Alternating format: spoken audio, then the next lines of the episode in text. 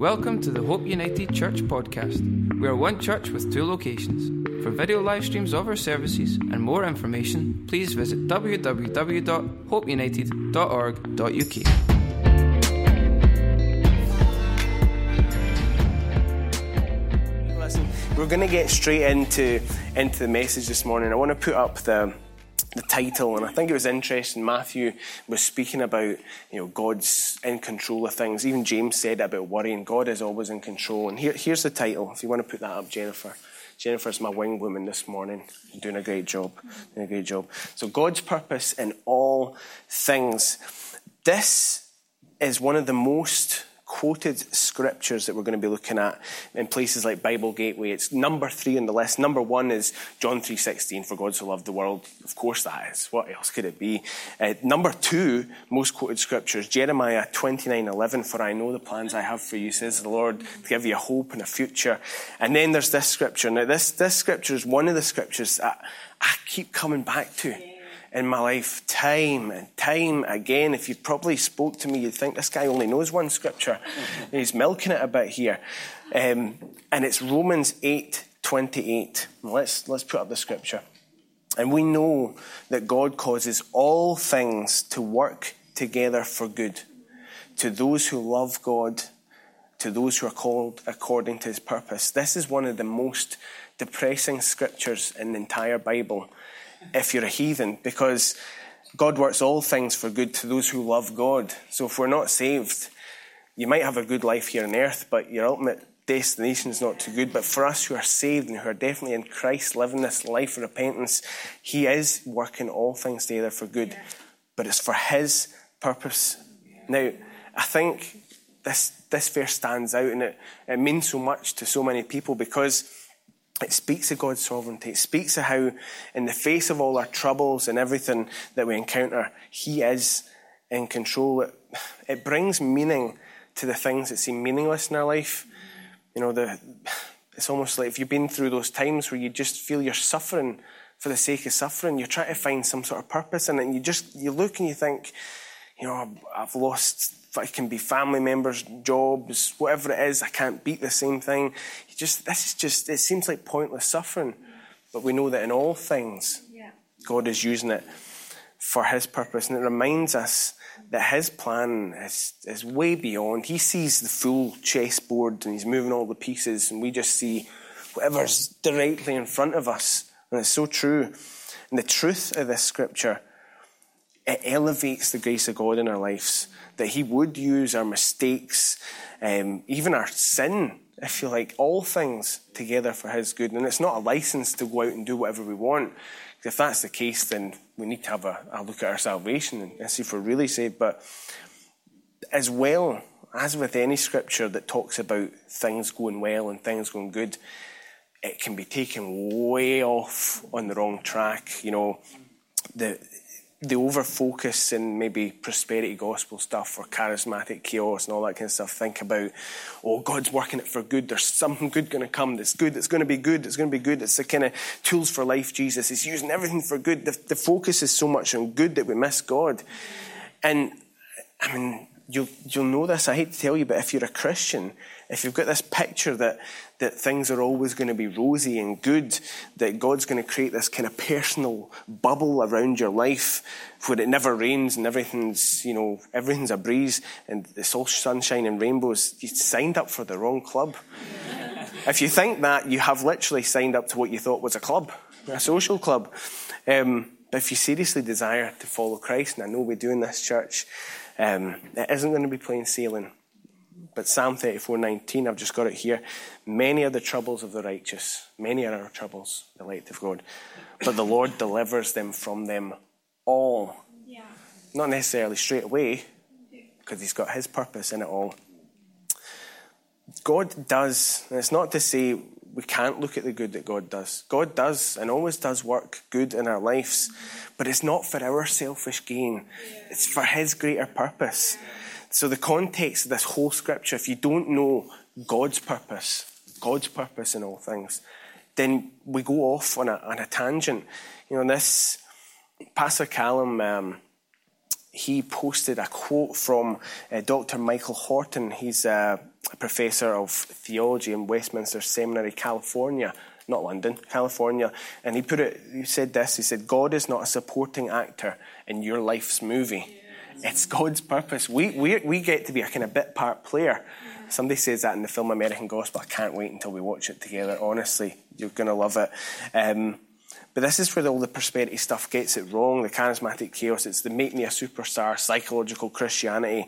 Um, it becomes another gospel because it shifts the focus away from what God has done, from what God is doing throughout the whole Bible, what He did through His Son, the death on the cross, and now our purpose in that. Um, and it shifts it away and it puts all the focus on what we can get. If you think of what Pastor Mark's been teaching us, we've been going through the Gospel of John. Why did they miss Jesus? They missed Jesus, the Pharisees, the people that were spending all their time looking at the scriptures to see when the Christ would come. They totally missed him because they were too focused on what they could get from Jesus when he was right in front of them. Um, he was right in front of them. And if you think about it this way, suffering in our lives, suffering is one of the greatest blessings we can have because it takes us away because we can all start to edge towards looking for God for stuff because we're sinful and because we're because we're in need and because we do need God. He is our provider, but He's not just that. But suffering takes us to the point where we're not getting anything from God. Whilst you're suffering, you're not seeing a result. You're not seeing that Him providing for you in that time. It's a time when you, you need to trust in the promise of God's word. You're trusting, and God takes you through those trials and those circumstances, not knowing the outcome, but really having faith that in this, God, I know you've got a purpose. I know that you do. And it's not, it's not a kind of false faith that tries to conjure up a positive feeling to beat the negative feeling. That, that's, I mean, that's rife in, in sort of charismatic church and the modern church, the contemporary church as well. If, if you've ever seen the film Wizard of Oz, you know, at the end where, where Dorothy's told, if you just click, was it, I can't even do it, clicks her, clicks her heels together and says, there's, there's no place like home. There's no place like home. And then she'll be whisked back home to, is it Kansas? Yeah. It is Kansas, thank goodness. And it's almost like we're taking God's word to try and po- conjure up a positive feeling. When we're feeling inadequate, we go, I'm fearfully and wonderfully made. I'm fearfully and wonderfully made. And we're, oh, I got a red neck doing that there. oh, goodness. But it's, it's, as if we're trying to squeeze God's word in, and that, that's not faith. I mean, there are times where we need to push through and say, No, I'm making a stand. This is what you promised, God. I don't see it. Your word is true. That's right. But the, the trying to conjure up a feeling stuff, it doesn't, it really doesn't work. It's not good for us. It doesn't help our relationship with God at all. I, I remember, um, I quite like wearing glasses now. But when I first became a Christian, uh, I used to pray because I, I didn't know anything about anything, so I would pray for healing for a, a sore finger, anything. But I used to ask God every morning, I pray God you would heal my eyes. I mean, I'm not, I'm not blind. I can, well, I can almost see you know, and with, he's given me glasses, so it's fine. But I used to wake up and some mornings I'd go to the window, open the curtains, and it'd be a lovely sunny day, and I'd go, oh, you've healed my eyes then I realised not sunny, things are just a bit clearer, and then I kind of squint to see a license plate of a car, or, or and I, I can't see it. I can't see it. But it's that, oh, I hope, I hope it's all feelings based faith. I, I actually knew it was a beautiful soul, a believer um, at one point, and he actually, his eyes were healed. And I thought, wow, that's amazing, because I was in all that stuff at the time. And, and they came back a couple of weeks later wearing glasses, and I was like, and I, I didn't, initially, I don't think I had the courage to go and say to him, but eventually I said, What? I thought your eyes were healed, you know? And, it, and he said, This is, this is, it's actually devastating when you think about it. He says, I know, I know, Fraser, I, I wasn't, I was too much in, this is his words, honestly, I was too much in awe of what God had done. I was too surprised that he'd healed my eyes. So that means I didn't have enough faith, so I lost my healing. And that's, I mean, if that's not what Matthew was speaking about earlier, if that's not works and being good enough, yeah. being faithful enough, it, it doesn't look religious because it's faith and it's in the realms of feeling, but it's totally religious. I'm not good enough because I've not got enough faith. So that's not what this scripture is about. It's not about trying to go, yes, God will make it for good, and oh, it's all about me, and, and, and that kind of damaging faith. But it's about God's purpose. Right? And we've looked at what it's not, and it's, it's totally valid. Our pastor said it, and uh, Professor Michael Reeves, down at the president of the Union School of Theology, says you, most of the time, a lot of the time, he actually is just teaching error. You've got to teach what it's not before you teach what it is, otherwise, you, you're going off on the wrong track. Really, in order for this scripture to be an encouragement, the focus has got to be on how and why God's purpose is bigger than anything we could possibly be imagined. Because if we don't have, if we don't flesh that out a bit, we're just we're just going on a, a and a prayer. Why is God's purpose sure? Why is He working all things together for good? How is He working all things together for good? You know, it's faith comes by hearing, and hearing by the word of God. It doesn't come by stirring up a good feeling. It comes by knowing God's, God's word better, which is what we get in this church. And His purpose. And I hope through this word I can try and open it up and just bring it into light. His purpose is so much bigger than what we can ever imagine. You know, I, I saw a, a, gentleman who works for, you know, YouVersion, the Bible app, and he was showing me a thing that only YouVersion employees get, and it's a world map, and it, sh- it pings up John 3.16, boom, boom, boom, boom, boom, as every person who's on the app, on the internet at that moment, because not all people using the app are on the net in that moment, all the scriptures that were getting read around the world. And every time a scripture got read, it put a little dot, a white dot, so that by the time like America was just this glowing white mass, and in all bits of the world, all around the world. And you see, I mean, God sees that. God sees every prayer, hears every prayer. I mean, you can't even fathom it. Um, and Paul, if you look at what immediately follows on from the scripture, God uses all things together for good, for his purpose. He then goes on to explain exactly how and why God unfolds that purpose in our lives. And he does pretty well, I've got to say. I mean, it's Apostle Paul here does it, manages to explain God's whole plan of salvation, how he works in our lives, and the whole meaning behind it two verses, which is it's good going. It's good going. So let's look at it. It's Romans 8 29 to 30. For those whom he foreknew, he also predestined to become conformed to the image of his Son, so that he would be the firstborn among many brethren. And these whom he predestined, he also called. And those whom he called, he also justified. And these whom he justified, he also glorified. That's God's plan in a nutshell.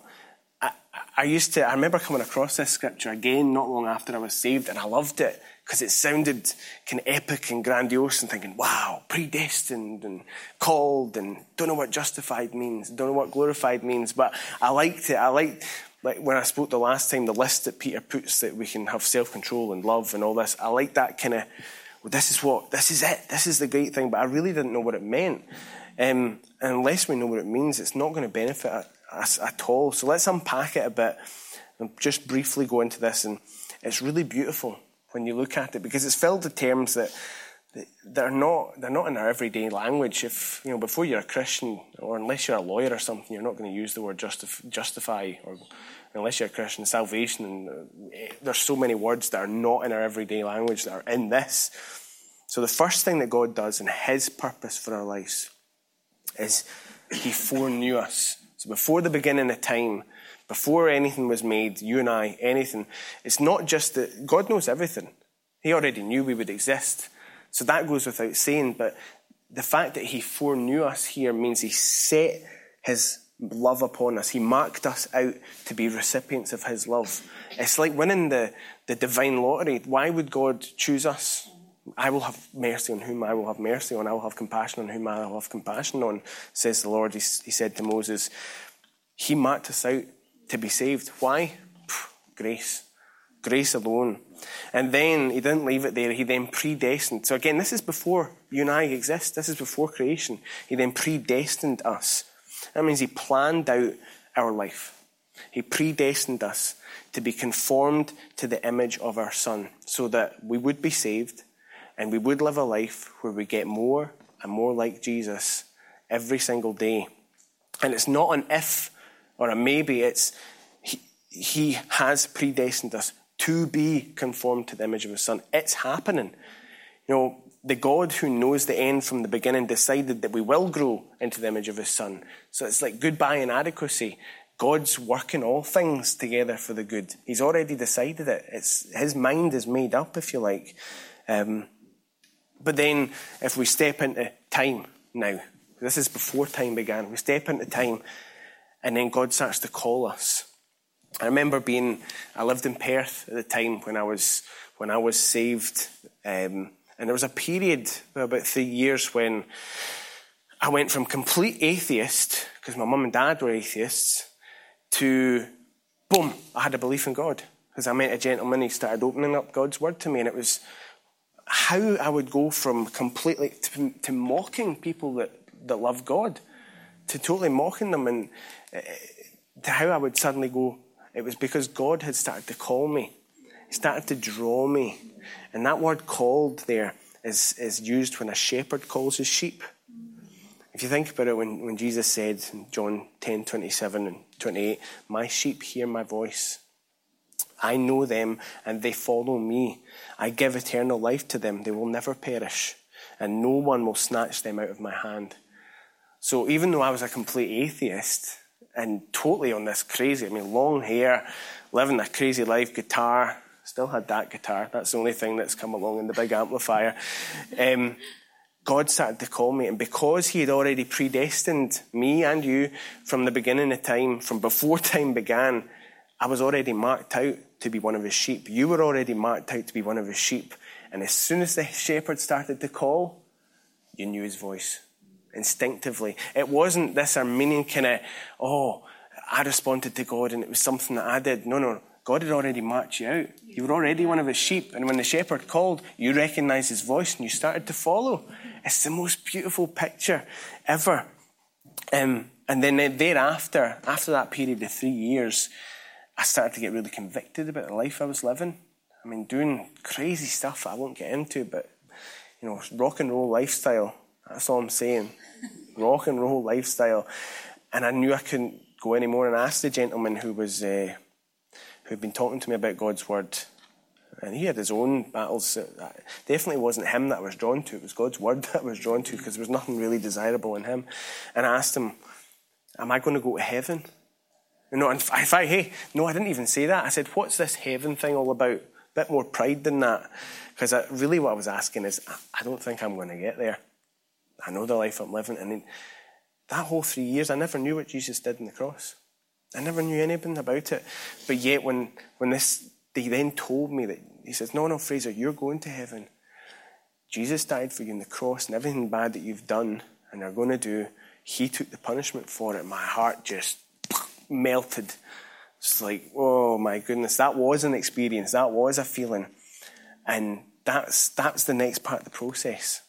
We're justified which is like a legal term, but we receive what Christ did for us on the cross. We're made right with God. We're made just before God because of Christ and Him alone, and faith alone, through the Word of God alone. And then starts the last thing that Paul says about God's overall purpose and how He's working things for good is that He glorified us. Those whom He did all those other steps, He glorifies them. So we get more and more like Jesus every day. The light of the, of the righteous burns brighter and brighter, it says in one of the Psalms, I believe it is. Just keep my head there. And ultimately, not only do we get more and more like Jesus here on earth, but when we're given a new resurrected body, we'll be totally free from all the sin and the weight and the baggage. And the, oh, we groan the scripture before the one that we're looking at just now talks about all creation groaning. We're groaning on the inside. We don't even know how to pray as we should pray. But yet, the Spirit helps us in our infirmities. We are going to be part of ruling this planet with Christ. And we'll look at that. And with the time we have left, I just I want us to try and get a sense of the enormity, the scale behind God's purpose, just how in the detail He is through the whole Old Testament, how He's hinting that He's going to bring His Son.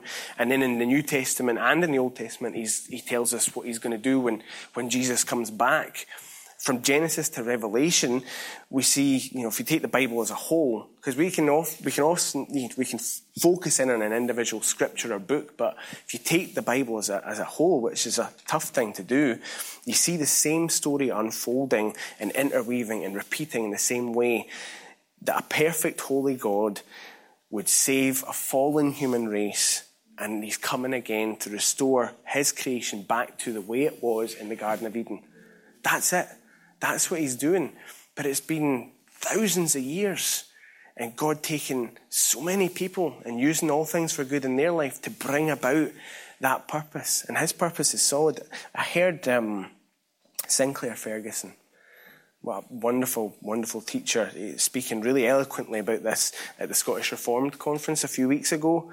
Um, and he talked about how that and Matthew mentioned that all have sinned and fallen short of the glory of God. And when I, I hear that, I think, yeah, I focus on the sin bit, and you probably do as well. All have sinned, yes, it's me. I'm, I'm wretched. And it's true, it's true, but what have we fallen from? We've fallen from the glory. Adam and Eve in the garden before they fell, made perfectly in the likeness and image of God. You know, no sin. They, they were bearers of the glory of God. That's the way it was supposed to be. We're not supposed to be these messed up, selfish, sinful human beings. And eventually, we're not going to be these messed up, selfish human beings. We're going to be perfect reflections of our Creator when He comes back again. And then He's going to make a new heaven and a new earth, a new universe and a new earth that we, if you like, Adam and Eve's task in the garden was to expand it. The garden was this paradise on earth, but it was contained. It was a, it wasn't the whole earth, and they were to expand that garden paradise and make the glory of God encapsulate the whole planet, if you like.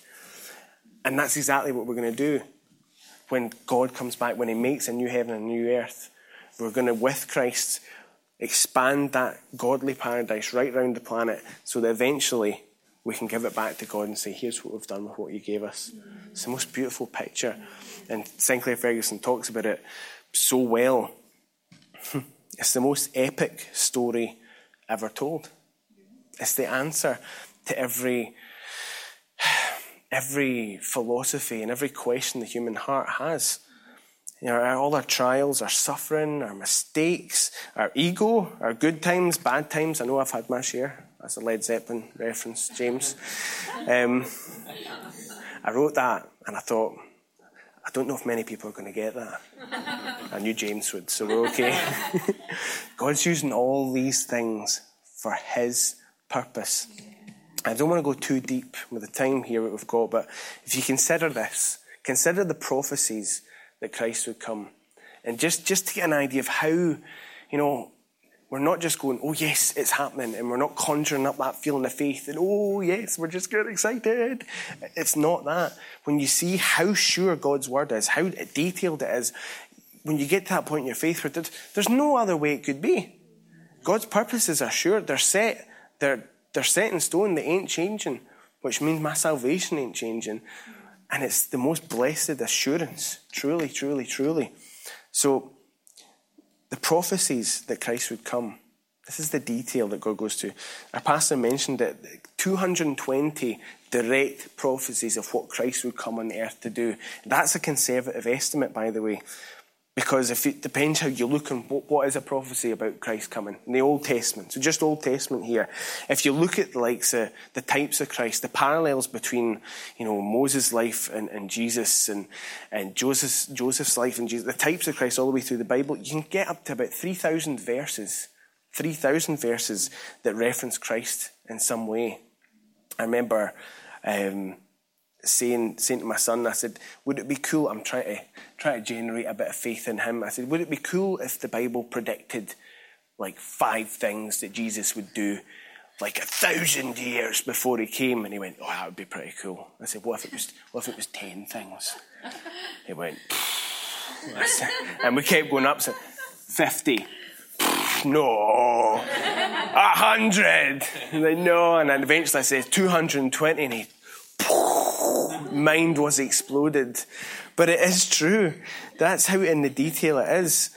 And this is, this is exactly what, the, what Jesus said to the Pharisees. Remember that we're missing them completely, that we've been learning in the Gospel of John. Miss them completely. Says in John 5.39, we've been there already in, in the series.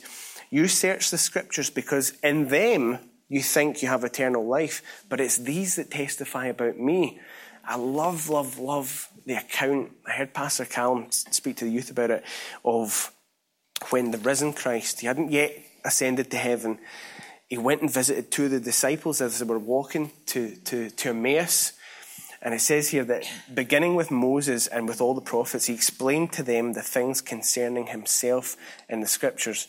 So he looked at the Moses and the prophets. So basically, what it's saying is through the whole Old Testament, he showed them all the prophecies concerning himself. And if you think about it, these disciples, these two disciples, were an all time low. They just lost their, their best friend they'd walked with for three years. You know, so discouraged, lost their leader, lost their, their savior, lost their hope and everything. Imagine how it's, it's bad enough when you lose a loved one. Then when you, they basically lost their, their faith, if you like. And if you ever felt like that, I, I know I have.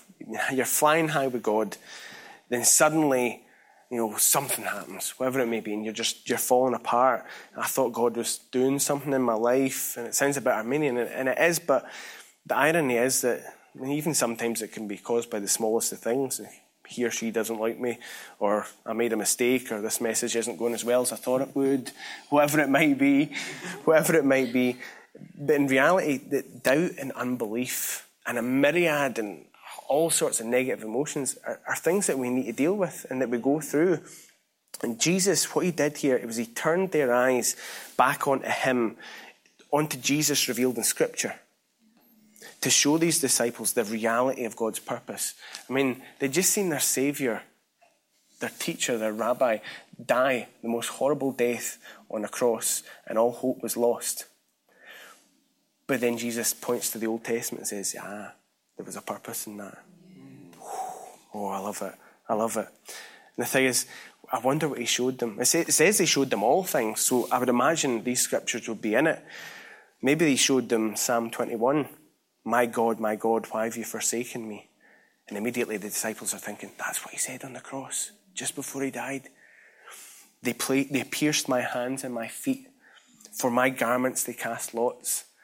And they're going, a thousand years before our Saviour just died on the cross the other day, three days ago. A thousand years, there it is, yeah. written in God's Word. That's where real strengthening of our faith comes from. Maybe he showed them Isaiah 53. He was despised and forsaken of men, a man of sorrows, we sang it earlier, acquainted with grief. He was pierced through for our transgressions, he was crushed for our iniquities. The chastising for our peace was upon him, and by his stripes we are healed. Think about how they would be encouraged by that and where they were at that time. Maybe he went right back to the very start of the Bible in Genesis 3. So Adam and Eve's just sinned. And because of that sin, the whole human race are cursed. And God speaks to, the, to, to Eve and says that her seed would eventually crush the serpent's head. The serpent that led them into sin in the first place, the enemy, the devil, would crush Jesus, who would come, would crush the serpent's head, and in turn, he would, his heel would be bruised, speaking of the death he would suffer on the cross. This is the very first prophecy of Christ. If you think these disciples that right through from the very beginning of the garden, from the moment man fell, God knew he was sending his son. In fact, before, before creation, he knew he was sending his son. And it's when they got a sense of that grandness, that epicness of God's purpose, that's what tested their faith. That's what purified their faith. That's what gave them the strength to keep going on. This is the very first, that, that prophecy there is called the, the Proto Evangelium, which means first gospel. That's a John MacArthur special right there. Okay? And now, if you get home from church, if your friends ask you what you've been learning in church today, if they're heathen friends, they probably won't ask you at all. But if nonetheless, if somebody asks you what you've been learning, you can say, Well, today we were studying the Proto Evangelium. Ooh, it's really fancy. But the point is, the point is, Jesus could have encouraged these mourning, depressed, forlorn disciples uh, by telling them they were doing great, you know, patting the back, and maybe even giving them a wee healing or two, or increase their wealth, because you know God can do that kind of thing. Just basically insert any false teaching into that bracket he could have done those things, but of course he didn't. He showed, he pointed to the Father's greater purpose in Scripture that God is using all things together for the good of those who love him. You see it, you see it in the life of Joseph in the Old Testament. Joseph had a dream because God's word wasn't written yet, so that was the equivalent of God's word. It did later become God's word. Joseph had a dream that he would rule and be above his brothers and all the rest of it. But then he was betrayed. He was sold into slavery. When things started looking good, then they looked bad again. He was in prison for years and years, but he continued serving God faithfully till the point where he did, you know, God did work things for good. God set him over his brothers so he would save many souls. And I don't think for a minute, I, this is my imagining I don't see that Joseph would have known exactly what was going on, but that, would Joseph have known that because he remained faithful to God, and because God worked all things together for the good, you know, what the enemy intended for the harm, if you like, God used for the saving of many souls. Because Joseph became the ruler in Egypt, that meant his brothers could come and stay in Egypt in a time of famine, which meant the Israelites, 400 odd years later, would be many in that land.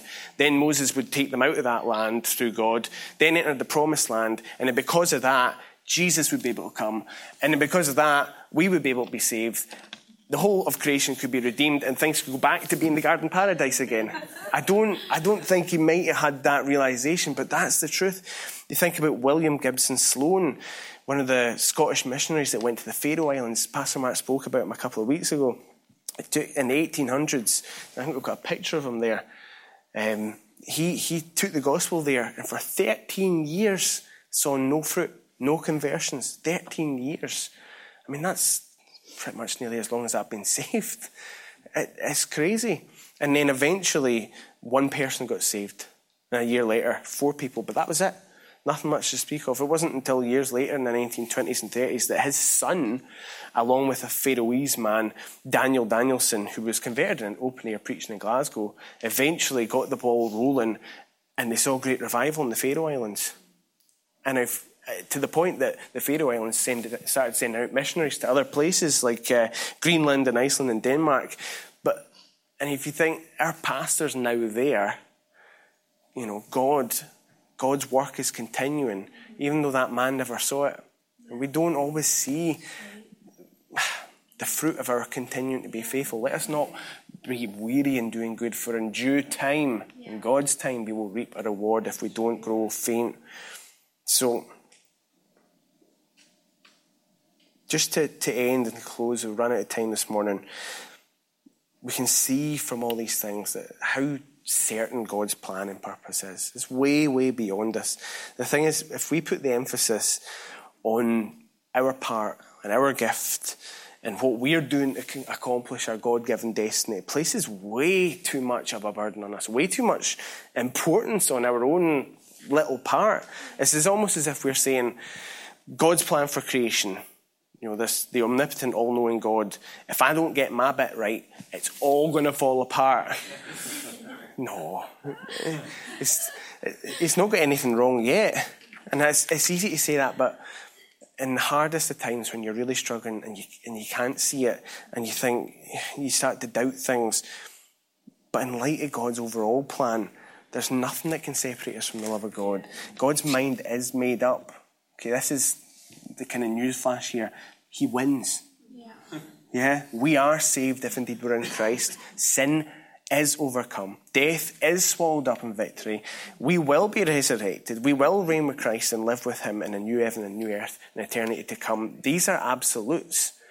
Truly, the work is finished and the end is written. God will finish what He started, not only in us, in you and I, but in all of creation. His word will, not return empty.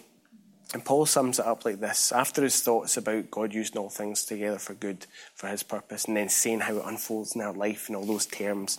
He then goes on to say this, if you want to put up the last scripture, Jennifer. Romans 8, 31, 35, and 39. What then shall we say to these things? What then shall we say to the fact that God's working this amazing, huge purpose in our life? If God is for us, who can be against us? There, there's a misused scripture if ever there was one. But in the light of what we've heard this morning, who will separate us from the love of Christ? Will tribulation, or distress, or persecution, or famine, or nakedness, being exposed basically for who you really are, or peril, or sword, just as it is written? For your sake we are being put to death all day long. We were considered sheep to be slaughtered. But in all these things, we overwhelmingly conquer through him who loved us. Remember, he foreknew, he decided to love us. For I am convinced that neither death nor life, nor angels nor principalities, nor things present, nor things to come, nor powers, nor height, nor depth, nor any other created thing, nothing you can encounter on this planet will be able to separate us from the love of God which is in Christ Jesus our Lord. It doesn't matter if you're a Stephen about to be martyred and stoned to death by a Saul who's holding the jackets. Saul who will later write half the New Testament, two thirds of it. The end is written. God wins. Doesn't matter what happens to us today, tomorrow, next week, next year. God is true to His word. His word has got it right every single time, and He's never failed, and He never will.